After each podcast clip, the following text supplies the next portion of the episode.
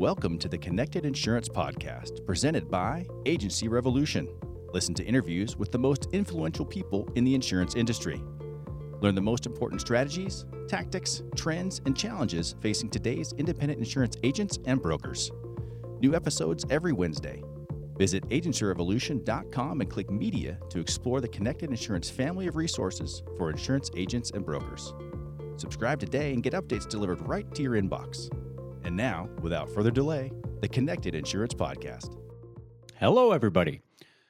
This is Michael Jans, co founder of Agency Revolution. Delighted to be your podcast host today for the Connected Insurance Podcast, presented by Agency Revolution, creators of the most powerful marketing and communication software built specifically to meet the needs of insurance agencies and brokerages. If you believe that the relationship you have with your clients is the heart of your business, and I strongly suspect that you do, then if you haven't done it lately, you need to see how Agency Revolution can make those relationships stronger and longer. Visit agencyrevolution.com to receive a free demo of their award winning software today. Um, I'm delighted to invite you to participate in this conversation. I loved this conversation with our guest, Tony Caldwell. Tony is the co founder, chairman, and CEO of OAA, which is. Um, I believe the largest or one of the largest regional uh, property and casualty insurance networks he, uh, in um, in the United States. It is, uh, I'm quite certain, the largest um, master agency in the SIAA network. Tony is um, uh, the also the managing partner of the uh, Oklahoma Business Insurers. He is um, a, a best-selling author of um, the Uncaptive Agent, which you can find on Amazon, and I'll highly recommend and he just delivered uh, an outstanding conversation that shows not only um, his insight on major strategic trends that today's independent insurance agency must pay attention to, but he also reveals uh, tactical applications on how to respond to those trends. So I love this conversation. I'm predicting you're going to love this conversation. Uh, before I bring you into it very quickly, of course, if you haven't, please connect with me on LinkedIn. Follow Agency Revolution, uh, Re- Agency Revolution on LinkedIn. Um, if we've earned five stars in your heart, then if you'd be kind enough to give us a five star review, I'd be so grateful for that. Um, and uh, also, uh, reminder inform you that uh, my latest training is available at no charge you can register at www.michaeljanslive.com. And uh, so now, really, without further ado, I will uh, bring you into this conversation with Tony Caldwell. Again, uh, listen carefully. He's got a, a seat in the industry that gives him a tremendous breadth and overview on how the industry is changing and the forces that are changing it but uh, also really provides in this conversation a very practical action plan for success. So, without further ado, it's my great privilege and honor to introduce you to this conversation with Tony Caldwell. Tony Caldwell, thanks so much for joining us. How are you? I'm terrific. Thanks uh, for having me. Okay, well, I'm delighted to have you here and also delighted to reconnect with you after how many years? Gosh, it's got to be 20 years. Okay, tw- tw- so 20 years ago, right? Um, yeah. So for those who perhaps don't know you as well as as as I do, because we've gotten a chance to reconnect again, um, who's Tony Caldwell and what is it that you do? Well, I'm in Oklahoma City, and I'm a commercial insurance agency owner in Oklahoma City. Oklahoma Business Insurers been in that business for uh, moving on three decades. I'm also the CEO of One Agents Alliance. We're an SIAA master agency, have about 195 affiliated agencies in five states, And uh, we're in the business of helping people grow their, their revenue, income, and value, uh, regardless of what they're, you know, where they're coming from and what they're doing. So we've actually, over the last uh, 15 years or so, started 250 agencies from scratch as we do that.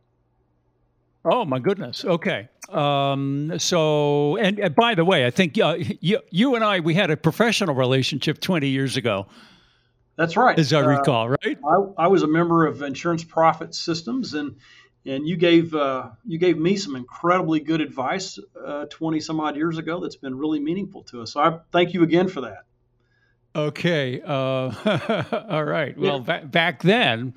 Um, oh, you know, I don't know how else to put this without offending Michael Jans. I was pretending to give good advice back then, but well, but, but you but know, I, one of the yeah. one of the things you really got me to focus on, and it's as relevant today as it ever was, which is uh, what's the lifetime value of a relationship? And I think, uh, you know, as we teach business management skills to our members, that's one of the things we still key in on because, you know, you talk about strategy and tactics and how they work together if you strategically focus on maximizing the value of a client uh, and thinking about how long that relationship lasts, and I've got clients now that I've had for 25 years, you know, your investment up front uh, and your thinking about that really changes. And so it's a great piece of strategic advice you gave me.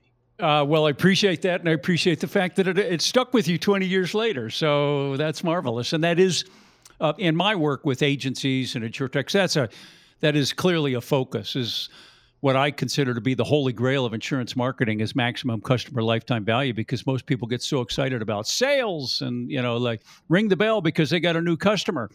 Um, but they downloaded a renewal from a customer last night that had been with them 13 years and nobody gets excited about it. Well, that's the exciting stuff, right? So yeah. think, think about the value of the customer that's been with you 13 years versus that new guy right? Well, you don't break even on that new guy for a while, but you're you're you're definitely in the money on that uh, book of business, and and I think it just gets it's so. Um, oh, perhaps uh, taken for granted that it's overlooked how much more value we can not just extract from our customers, but how much more value we can give to those customers. Well, not only that, but it, you know, uh, the, the, when you focus on that, you sell your customers more insurance. You know, the average insurance agency, independent agency, only sells like 1.3 to 1.6 policies per uh, client on average. The average uh, captive agent does four or five. Why? Because they have to. But if, if independent agencies took that approach, then their retention would go up and their, uh, you know, obviously the revenue that they're getting off of every account would go up and they wouldn't have to focus so hard on new business generation. You know, one of the things that um, I think insurance carriers have have really influenced this actually over the last decade or so is, as they've increasingly focused uh, their attention on new business. I mean, they care about retention and they they do talk about that, um, but they really want agents to write new business and so and, and PIF count and things like that. And so they're helping agencies to focus on that. Unfortunately, a lot of agents get stuck in this idea that I've got to get a new customer well, you don't have to do that. You just have to get a new policy from the same customer you've already got. You're already part of the way there. Um, we're diving into a juicy conversation I thought was going to come a little bit later, Tony, but this uh, it doesn't surprise me talking to you. Uh, you you said something, and it's because I know you know a lot about um, the captive um, channel and how it um, well how it's changing and how it's influencing the independent channel and how it's different than the independent channel. So you, you had said that the uh, average independent agency has, uh, by your estimation, 1.3 to 1.6 policies per customer, and uh, captives more likely to have four or five. Uh, well, the difference is that difference is stunning. Uh, yeah, talk it, to it, us. Talk to us a little bit about that. Well, it is, and it doesn't necessarily double the revenue. But think about it: if you're in the personal insurance business and you sell a home and auto, or, or maybe you're a commercial agent, I mean, a, a, a an independent yeah. agent, and you're just selling the autos and not the home, and so now you've added the home. Well, so now you've got two policies, so you're beating the average. But but the uh, the captive agent goes on to sell an umbrella, then they sell the toys. They, they don't they don't turn their nose up at life insurance, which most uh, people in my experience in the independent channel would rather not touch with a ten foot pole. And so uh, you know the benefit to those agents that do that, though, of course, is more revenue, more longevity, uh, and they keep anybody from getting in there and selling part of that account and taking it away from them. So it's really hard for me to understand why we don't focus more on that. If you did, uh, what happens is that those incremental policies, almost all that revenue falls to the bottom line because all the costs of servicing the customer are already there. And so, one mm-hmm. of the mm-hmm. challenges that we've got facing us in the business is an increasing cost pressure. Uh, both carriers have that and agencies have it as well. One of the ways to lick that cost pressure is to sell more policies uh, to the same customer because it lowers your per unit expense. I'll cite a study that was performed by Bain and Company. I think it was in the 90s. It was for one of the captives. So uh, they had um, tremendous volume. So w- whether the numbers, uh, you know, tweak a little bit over the years or tweak a little bit from the captive to the independent is almost irrelevant because the principle is so solid. And what they discovered was that uh, if they sold a uh, one a single policy to a customer, uh, the the ten year retention was ten percent, which is not bad. I mean, you know, that's somewhere around roughly ninety percent per year, but your your uh, attrition is eating away ten percent year after year after year. So ten years later, out of hundred customers, you have ten. Right. But if they sold two policies, instead of having 10 out of 100 they'd have 38 out of 100 well that's almost a fourfold increase in 10 year retention with one additional policy. But, and this uh, circles back to something you said, if they sold three policies, the 10 year retention was 90%. Well, right. That's uh, that's just such a such an astonishing piece of information. It, it's it's almost as if like uh, you know it's like um, you, when you hear that you you simply say strategically that's what I'm going to pay attention to right there. Now um, so, so we've already established the fact that uh, increased policy per customer count also increases retention. Okay, automatically. Um, but what's interesting is that I think in the model that we were talking about, the one that Bain studied, uh, largely it was uh, auto and then home and then life. Right, right. now, right. I so Tony, um, this goes back over 25 years, maybe closer to 30. I'm scared to look. Uh, and I was running, perhaps, I was facilitating uh, perhaps my first meeting of uh, the uh, board of directors of one of the PIA affiliates that I was in charge of. And, and, and I overheard this conversation where one of the agency principals said, I hate life. And for, that really got my attention. I thought, oh my God, that's, you know, and then I realized that she was saying, I hate life insurance. And then everybody around the table was saying, like nodding their heads, like, yeah, I hate life insurance. You know, let's just stick with PNC. Um, it didn't mean much to me 25, 30 years ago, but it certainly came to mean a lot to me over the years. Um, well, particularly in light of the study that was done by Bain, but also in light of all of the evidence of the power of additional policies. But sometimes there's something also magical about the life policy that uh, establishes because we're talking about health and we're talking about income and uh, you know it establishes certain level of trust and intimacy that people you know like once they survive that experience and get on the other side of it there's a high level of trust because they got right. through it yeah, you um, mentioned you mentioned intimacy, and and you and I have talked about this. I mean, the, the future of the independent agency is in really strong relationships because uh, the the people who are going to sell, you know, based on price, aren't going to survive. Algorithms and electronic and online and all kinds of other people are going to beat them at that. But the agent can win with relationship, and there is no better way to develop a relationship, as you mentioned, other than getting intimate. And you're exactly right. When you talk about somebody's life insurance, you're really talking because you're asking, you know, what, what's the money for? What's it needed for? Um, whether it's a business or an individual conversation, you're really getting past all of the stuff that people put up as barriers and having to deal with the truth. And when someone shares that with you, uh, you build a relationship that doesn't go away very easily. They don't want to do that yeah, with very many people. Okay, so the resistance the resistance to life insurance. Um, what do you think is going on there? Is it just uh, yeah, my experience has been that PNC agents generally just really identify strongly as PNC agents, and I don't know. What do you what what do you think? Uh, like internally, why why are there fewer systems to you know, process I, I life insurance inside yeah. the PNC shop? I started my uh, career as a life insurance agent right out of college. And, you know, people would ask you at a, at a party, what do you do? I'm in the life insurance business. And immediately they want to go, you know, get some, uh, refresh their drink, get some chips or talk to somebody else. And there's a, you know, people don't really like to talk about that stuff. And so agents uh, feel uncomfortable. And, and I understand that. But in the ordinary course of running a P&C agency, I think you have to make two decisions. The first is, you know, are you going to run your business based on how you feel or based on what makes good business sense? And there's no question that selling life insurance is tactically and strategically a really good idea, especially going into the future. Secondly, um, you know, if you don't want to do it yourself, there's all kinds of people who will do it for you and pay you, you know, a big chunk of the commission. One thing though, back to you know my experience, uh, you know, going to a Sunday school party when I was 22 years old, is you have to find the appropriate time to talk about it. And here's what I'd say is there's never been a more appropriate and more interesting time for almost every human being on the face of the earth to talk about life insurance than the last year when everyone's mortality was somewhat in question. And I think that window of real sensitivity on the part mm, of most people yeah.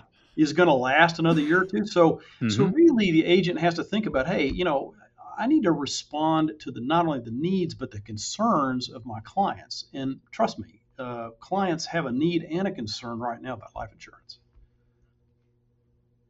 Um, yeah, I'll pull out one more story about this and then uh, we could move on to the next topic. But this also goes back like 25, 30 years. This was the first um, keynote speaker for the first convention that I was responsible for when I uh, was the uh, exec for the PIA. We hired Cosmo Conti, who was the uh, at that point the largest or fastest growing um, agent for uh, State Farm. And we brought him out, and he was. I mean, everybody kind of you know knew him by reputation, wanted to know how do you do what you do, how do you grow so fast and uh, and I still recall his presentation really got everybody's attention. And his model was uh, that after um, the couple generally uh, um, came in and they came to the office, oh, so that was part of the model back in those days. Come to the office, and then the customer service rep would sell them uh, home and auto, and then at the end of the home and auto sale. Uh, there would be a little conversation. It was really well scripted uh, be, um, you know, Mr. and Mrs. Caldwell, um, just hang on for a moment. Just wait right here for a moment. They they disappear, go to the back of the office, and they'd come back and they say, "Well, you're very lucky, because Mr. Conti is available right now, and he wants to be able to meet you." Right? So then you get ushered back to Mr. Conti's office. And you, you wouldn't be able to leave until you bought a life insurance policy because he knew how to do it, right? I mean, they right. had a home. And so they, you know, uh, and they were married. And so uh, obviously she or he had to be taken care of uh, in case he or she passed away. Right. And so, uh, and so the they they had a regular process for selling a life policy in an ethical way because you know a young couple probably needed it. And, uh, it, and I recall that after that conversation, I mean, I was like, my ears were wide open. I was learning, you know, looking at like, what can I learn about what makes this industry work? And I was listening also to like my own members, like some of them, like, oh no, we could never do that, you know, grumble, grumble, grumble. So right. I thought, okay, I got introduced right away to the resistance that the PNC agency has to having a, um, well, just a successful internal life process. Right. So, all right. So here, here we are, 25 or 30 years later, and we're still telling the same stories. Yep. Some okay. things just don't change. Uh, some things don't change. But that being said, um, some things do change.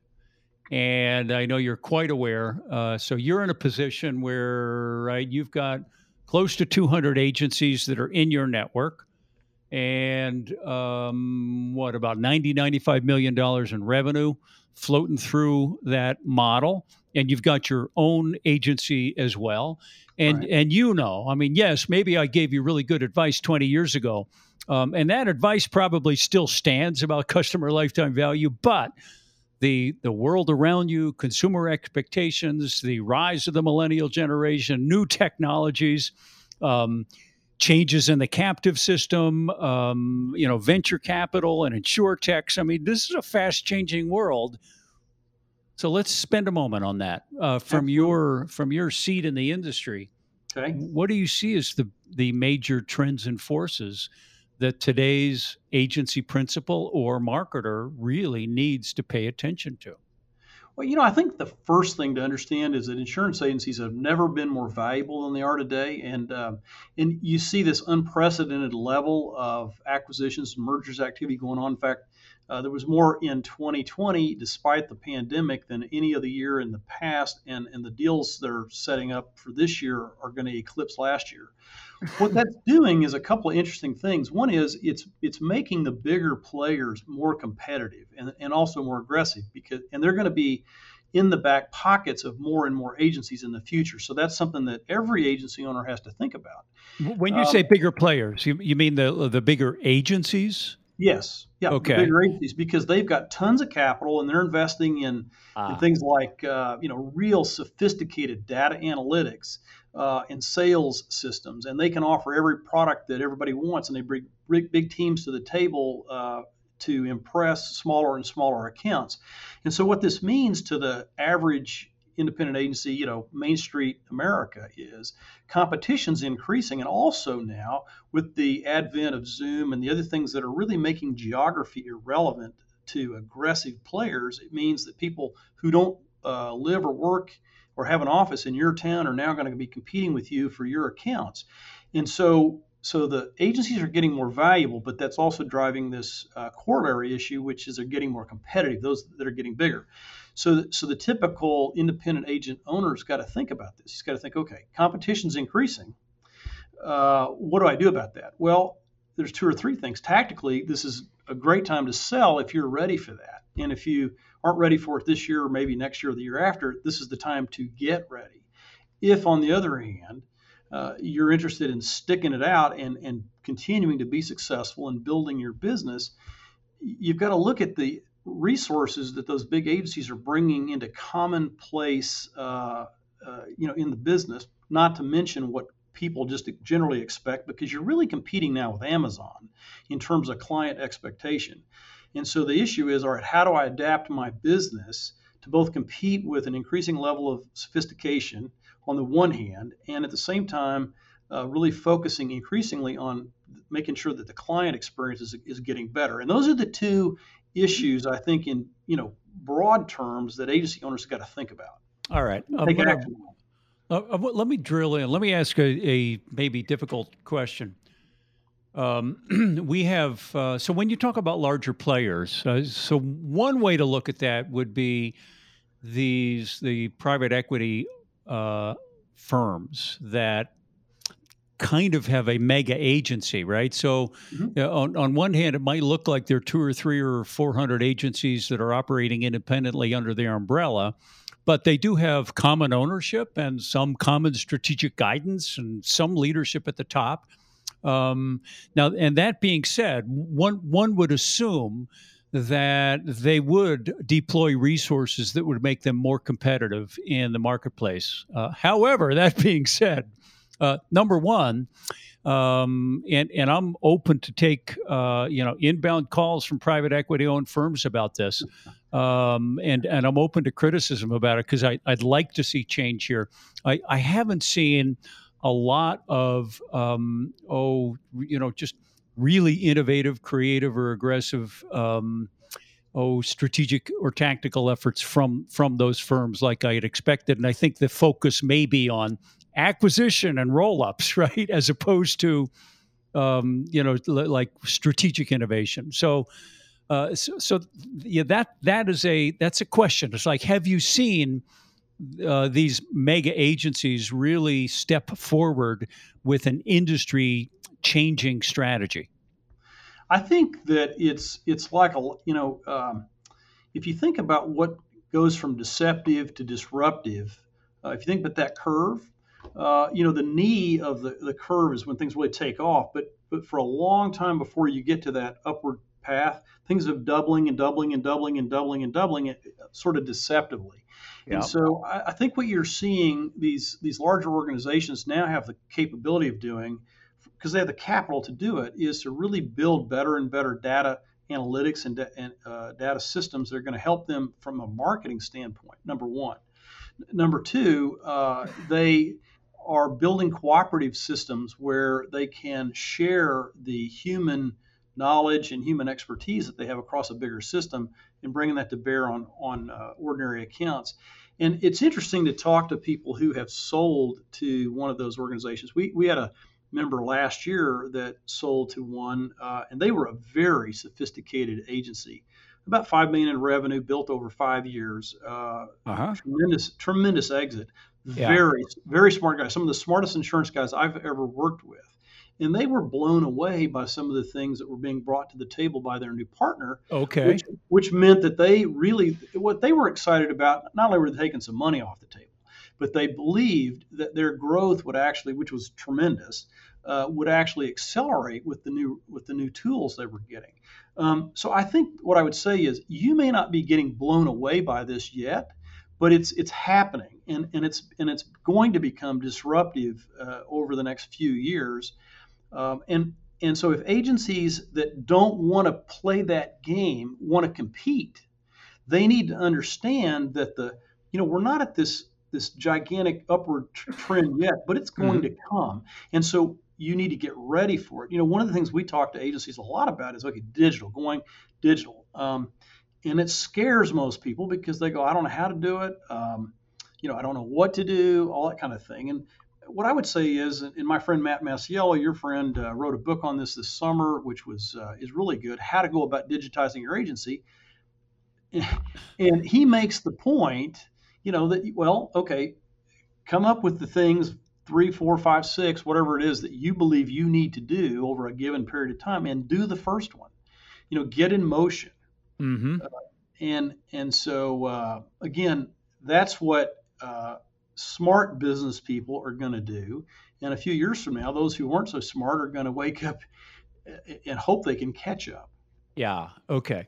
Uh, yeah. Well, so uh, so uh, so I'm going to echo exactly what you said, um, and let me recap this and see if we're along the same lines. Okay. Um, uh, so I had said I haven't seen the the tremendous uh, uh, innovative creativity yet from the private equity owned firms uh, and maybe I'm missing it, right? I mean, I've got clients who are involved, um, but I also have uh, on um, uh, a good account. I won't name names, but from the M and A world, uh, who's in touch with one or more of the private equity firms that at least one said they had negative organic growth last year, and and I thought, wow, right? It's like you know that that's kind of exactly the opposite of what's supposed to happen in that model. Uh, however, that being said, I also know that they're investing in internal capabilities that are really quite intriguing, and I think they do have promise. And so, um, yeah, and, and, you know, negative organic growth. Well, first of all, um, organic growth in general was a challenge for many agencies in in 2020, uh, given the you know, really unprecedented way in which we had to deal with clients and the difficulties of prospecting for new business and things like that. So I don't think 2020 is a fair example. Uh, but uh, it is true that you know you have some larger stock market agencies that have made a practice for decades now of arbitraging their stock. I mean, they sell it at a multiple of 15 or 20 and they buy for 8 or 10 and they make money in the middle and they don't really give a crap about uh, organic growth. And so, but I don't think you're seeing that out of the financial PE guys. I mean, they know that to pay off, you know, they want a three to five year exit typically, right. and they want it to be a really big exit. And so, the mm-hmm. only way you're going to get that is to grow organically. And so, they're really focused on it. What one other thing though, just to come back to data and and the importance of that and, and what they're focusing on is, you know, story in a in an article yesterday we were talking about before the show uh, about Strategic Insurance Agents Alliance, uh, of which I'm a part, $9.6 billion total book of business, uh, may be uh, selling. What the article said was intriguing was that one of the things that the investment community was really intrigued about was the data that an organization like SIAA has and what they could do with it. And so uh, that's going to be this data and this ability to manipulate it, parse it, slice and dice it, and make use of it from a marketing and selling perspective. Um, you know, is going to be the thing that drives this. I mean, I guarantee you these uh, PE-backed firms are not going to accept one and a half policies per customer. You know, and they're not going to overpay producers, and they're not going to refuse to use uh, cost-saving measures like uh, like service centers that most smaller agencies turn their noses up at, and they're not going to refuse to to uh, provide every possible customer self-service option that's possible. They're not going to do any of those things. They're going to do all of those things because they've got to drive their cost of doing business down to increase their margins to pay back their investment. Mm-hmm. And so, you know, if you're not owned by one of those groups, you know, you just want to be in business the next 20 years and have a great uh, business. It's important to look at all that stuff and go, okay, how does this apply to my business and what do I need to be doing now? Because um, you can't out, you know, if, if the big guys are cutting cost and you're not cutting cost, uh, over time you lose competitive ability. You lose your ability to hire the best people, which is what this industry thrives on you lose the ability to keep up with technology from an expense perspective, and you lose the interest of the best insurance companies who are telling me today that in addition to you know a large book of business well managed with controlled loss ratios and good new business growth that one of the other things they're increasingly looking at in appointments and managing appointments of agents is how well are you uh, using our technology that we're providing? How well are you interfacing with it? But also, what are you doing from a technology perspective? And so, um, part of the paradigm with insurance companies is also changing around this whole idea of, of data, technology, and the increasing uh, standard, if you will, or bar that's being set by some of the larger organizations. Okay, that that's a good segue to taking a look at what the future really does look like for the independent mm-hmm. insurance agent. Um, so uh, I, one of the things that you and I have spoken about in the past is kind of this hollowing out of that middle. You know, so if if the private equity firms are buying the oh, you know, let's call it the middle of the donut. You know, not the super bigs, but not the right. teeny weenies. They're you know they're looking for the well established Main Street agency or the you know the agency with some millions of dollars of of uh, annual revenue, one and up, um, and uh, uh, uh so so. What do you think that ends up looking like? Where, what does that what does that mean for the industry going forward? Well, today we probably have about 35,000 independent agencies in the country. Um, right. Some people say it's a tad more, tad less. I th- I've talked to a lot of people who believe that over the next five or six years, that may decrease to as many as you know 25,000, 26,000. That's a very significant uh, right. decrease in the number of agencies so, and that's obviously due to the combination pressure of mergers and acquisitions. One other trend, though, that continues and has for the last decade is the creation of new agencies. that is so, so, true, right? Yeah, for organizations like mine have a specialty, and as I said, you know, we've helped a lot of people get into business over the years to do what you know 25 years ago was impossible. So they're adding. There's been six or eight, nine thousand new agencies created in that last 10 years. Um, the, the problem is that um, for an insurance carrier, the new agencies take a really long time to have the impact on their business that the big boys can generate pretty quickly. Right. And so and so one of the things that, that that there's an implication there for smaller agencies, which is that size has always mattered. I mean, 25 years ago, you had to have a certain amount of size to just get a contract to sell something. Uh, today, you can go to an aggregator and get a contract. But to have relevance, size still really does matter. And so, uh, what I think one of the implications of this narrowing of the number of member uh, of agencies in the industry, but with a really big group at the top selling a huge amount of the of the business, uh, a small group at the bottom struggling to get started, and people in the middle trying to figure out what to do uh, size matters, and I and I 56% of all agencies now belong to some sort of group where they cluster together on some basis for, for protection. Unprecedented number. My, my guess is that uh, if you take out the big guys, that leaves maybe 25% of the industry that's not in a group like that. I think mm-hmm. in five years that number will be five percent. I mean, I think the the, the aggregator model, market access model, with a lot with the resources that the big people bring to bear. So the data and analytics, the sophisticated marketing systems, uh, the uh, really good uh, human resource and human capital attraction systems, plus having uh, you know good compensation on an industry contract. Those that's going to be necessary uh, for many Main Street agencies, um, you know, going forward. And so I think that means there's going to be a lot of turmoil uh, around, you know, who do I belong to, and is that the best group to be with, and and there's going to be a shakeout in that industry because people are going to demand and expect more than just the ability to sell for a company. Okay. Um, so th- that that being said,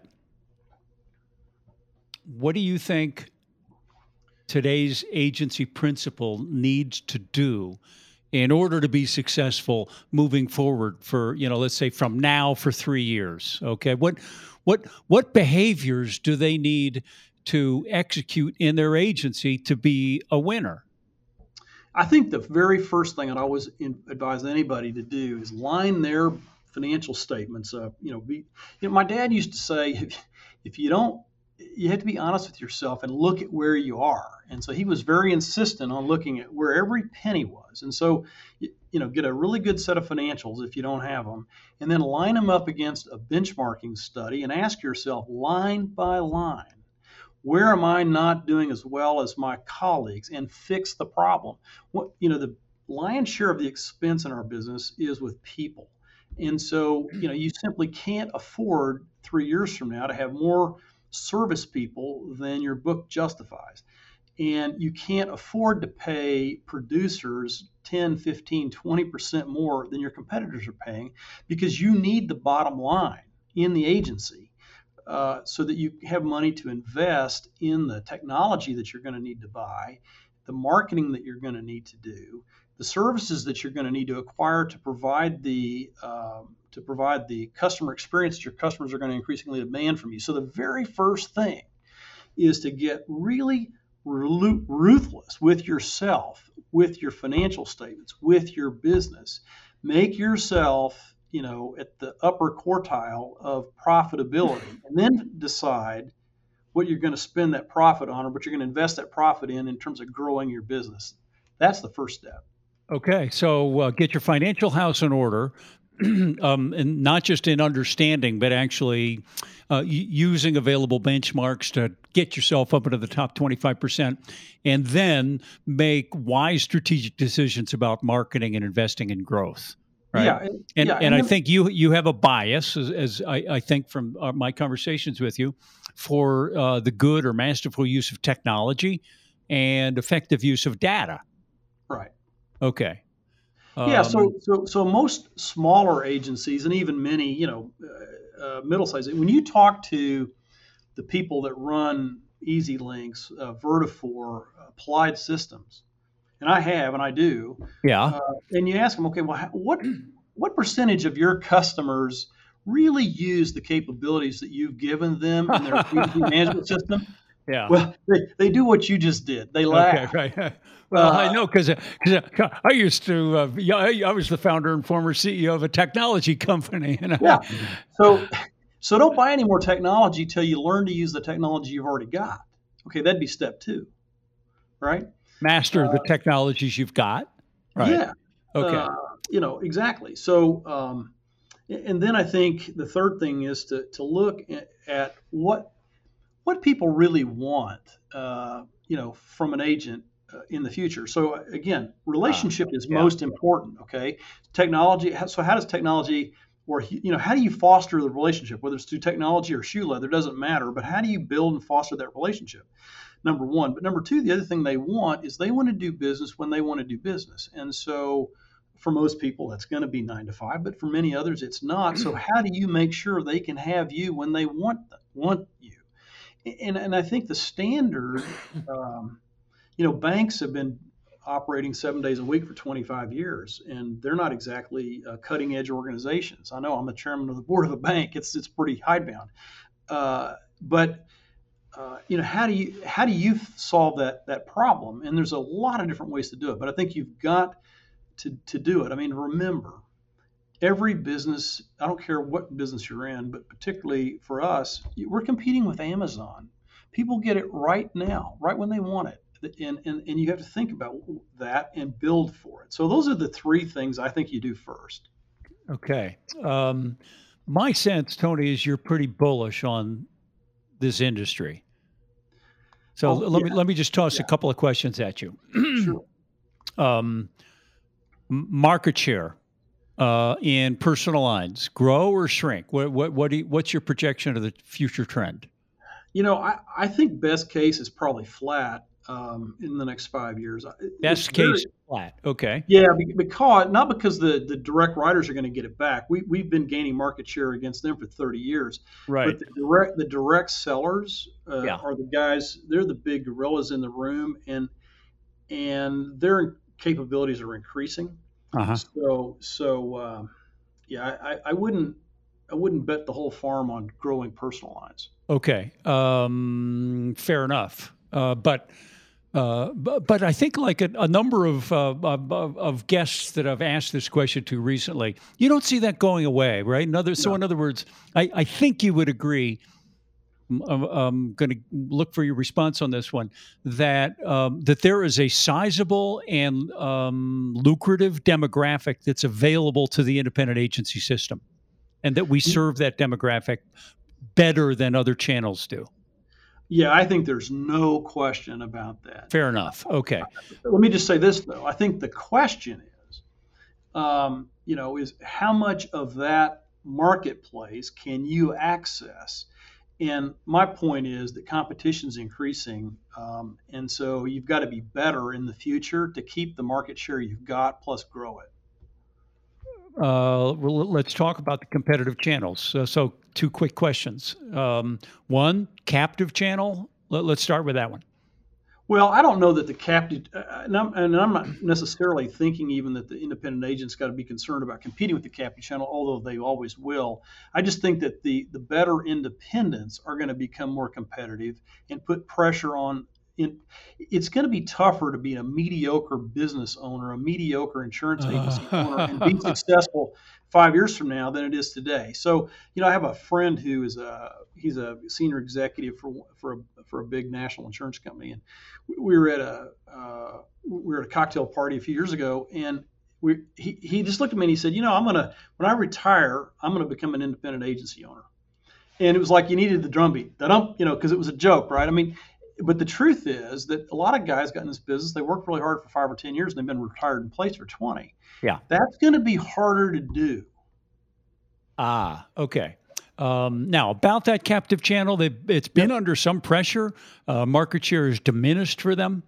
Uh, do you see that trend? And and of course, we've seen one or more eliminate their captive or their their uh, agency channel altogether, uh, or the captive part of their agency channel altogether. Um, do you see that trend continuing? Do you see the captive channel continuing under pressure?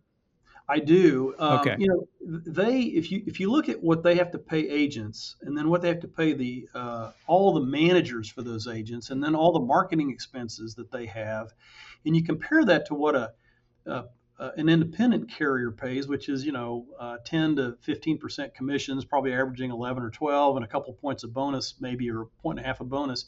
They're paying around 13 points.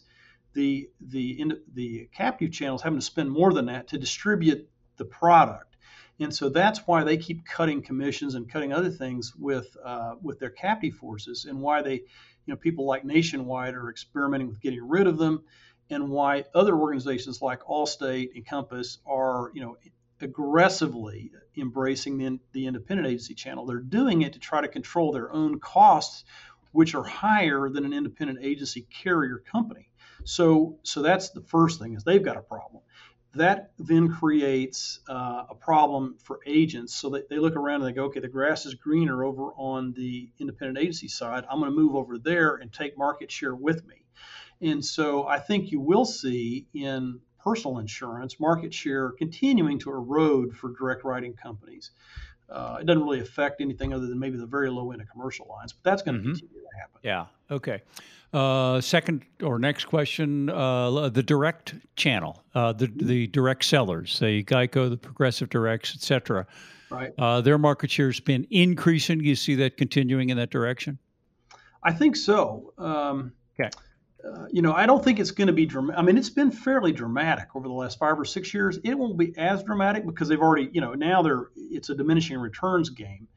But at the margins, it's gonna it's gonna affect everybody.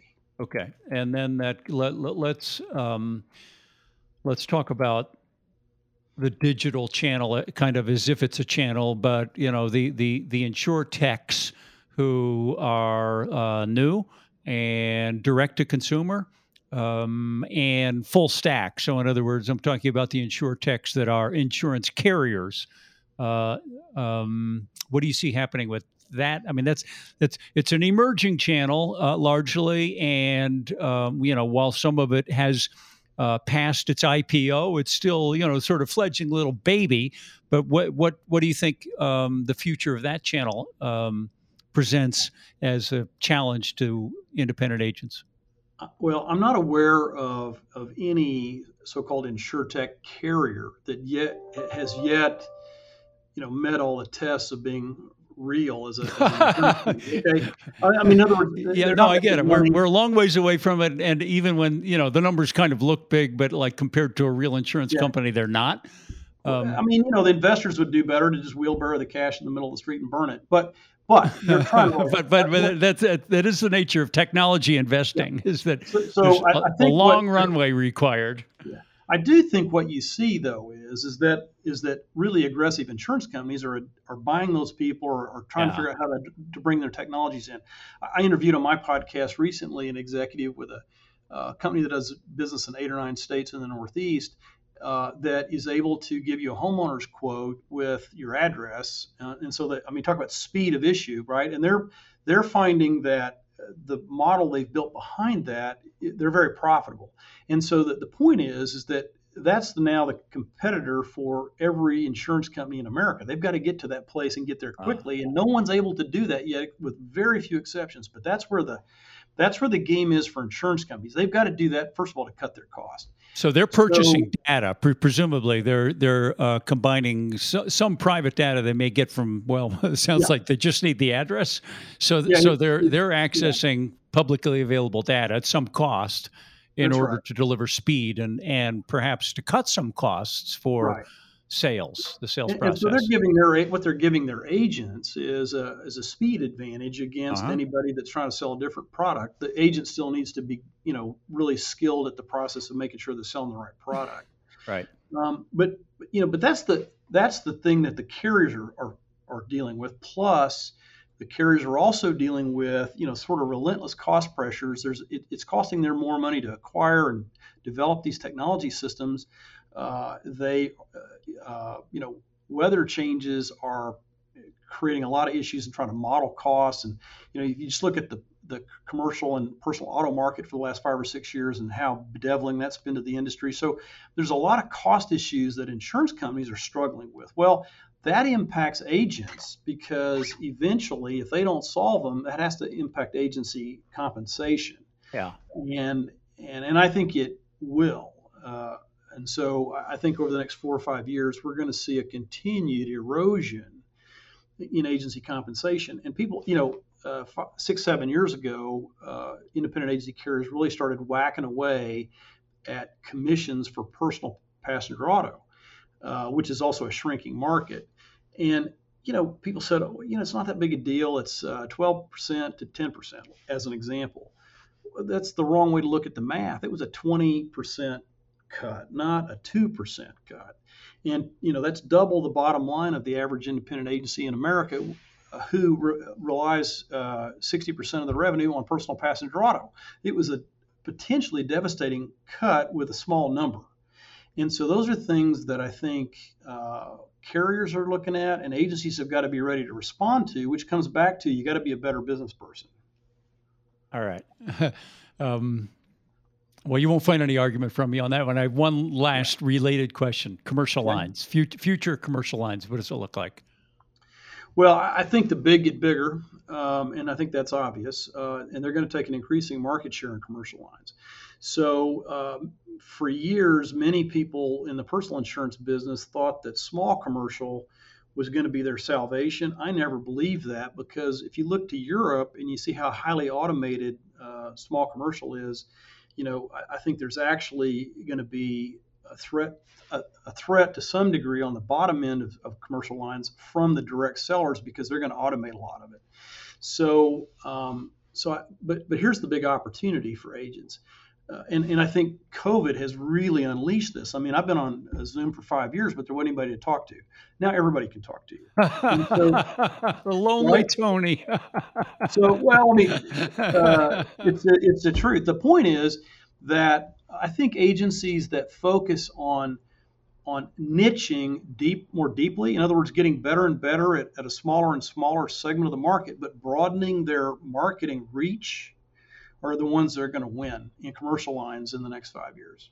Uh, that's a writer downer there. Getting better at better at smaller and smaller, but expanding reach. Uh, yep. That that one uh, that's it. Let's just go. That's that. You you said you really summed it up really quite well there. Okay. Yeah. So expertise, specialty, authority in uh, it was smaller. Um, is such, I presumably such that you have an intimacy, a knowledge, um, an understanding of the niche, and then the third part of your equation is is uh, now that you're smaller, don't just get smaller, get bigger, right? So expand, right. and and so now, just like you'd said earlier, uh, every independent, every local agent can now expect other previously not local agents to muscle into their market because technology allows them to do that. This is the answer right here. Okay, yeah. got it. All right, yeah. that was that was a, a, a beautiful three part formula.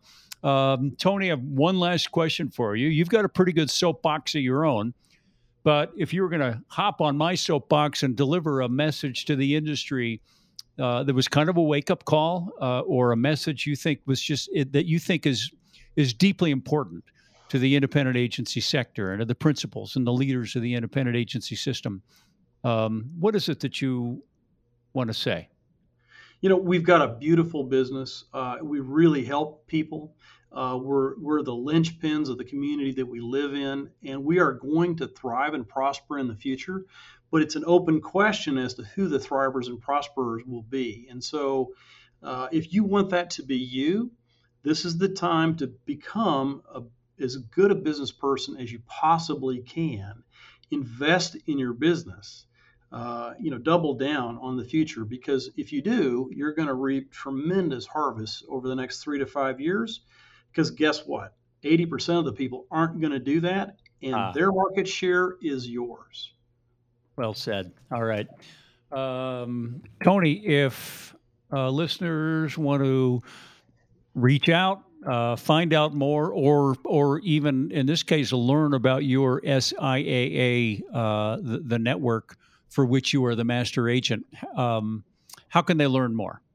Well, two ways or a couple of ways. Uh, one is my personal website is easy. It's tonycaldwell.net and have a lot of resources there and you can reach out to me there also uh, and would love to have people visit and uh, we also have a, a podcast that's uh, published on that on that website uh, One Agents Alliance operates in the central part of the United States, helping agencies figure out how to do better uh, with what they have and, and, and to grow. Our website is oneagentsalliance.net. And again, there's a lot of resources on that website about things we've talked about today that, you know, whether you're interested in our organization or not, are there just for your free use. Things like, uh, you know, planning tools and things. So we encourage anyone to go there and take a look. Very good. And you can reach me through either one of those websites. Terrific. All right. Well, Tony, uh, it's been a pleasure to reconnect with you and uh, really appreciate you taking time out of your day and sharing your wisdom with us. Thank you. Enjoyed the conversation. Thanks, Michael. Thank you for listening to the Connected Insurance Podcast. If you found this episode informative, please share it with your peers and colleagues. Explore the Connected Insurance family of resources for insurance agents and brokers by visiting agencyrevolution.com and clicking media. Subscribe and get updates delivered right to your inbox. New episodes every Wednesday.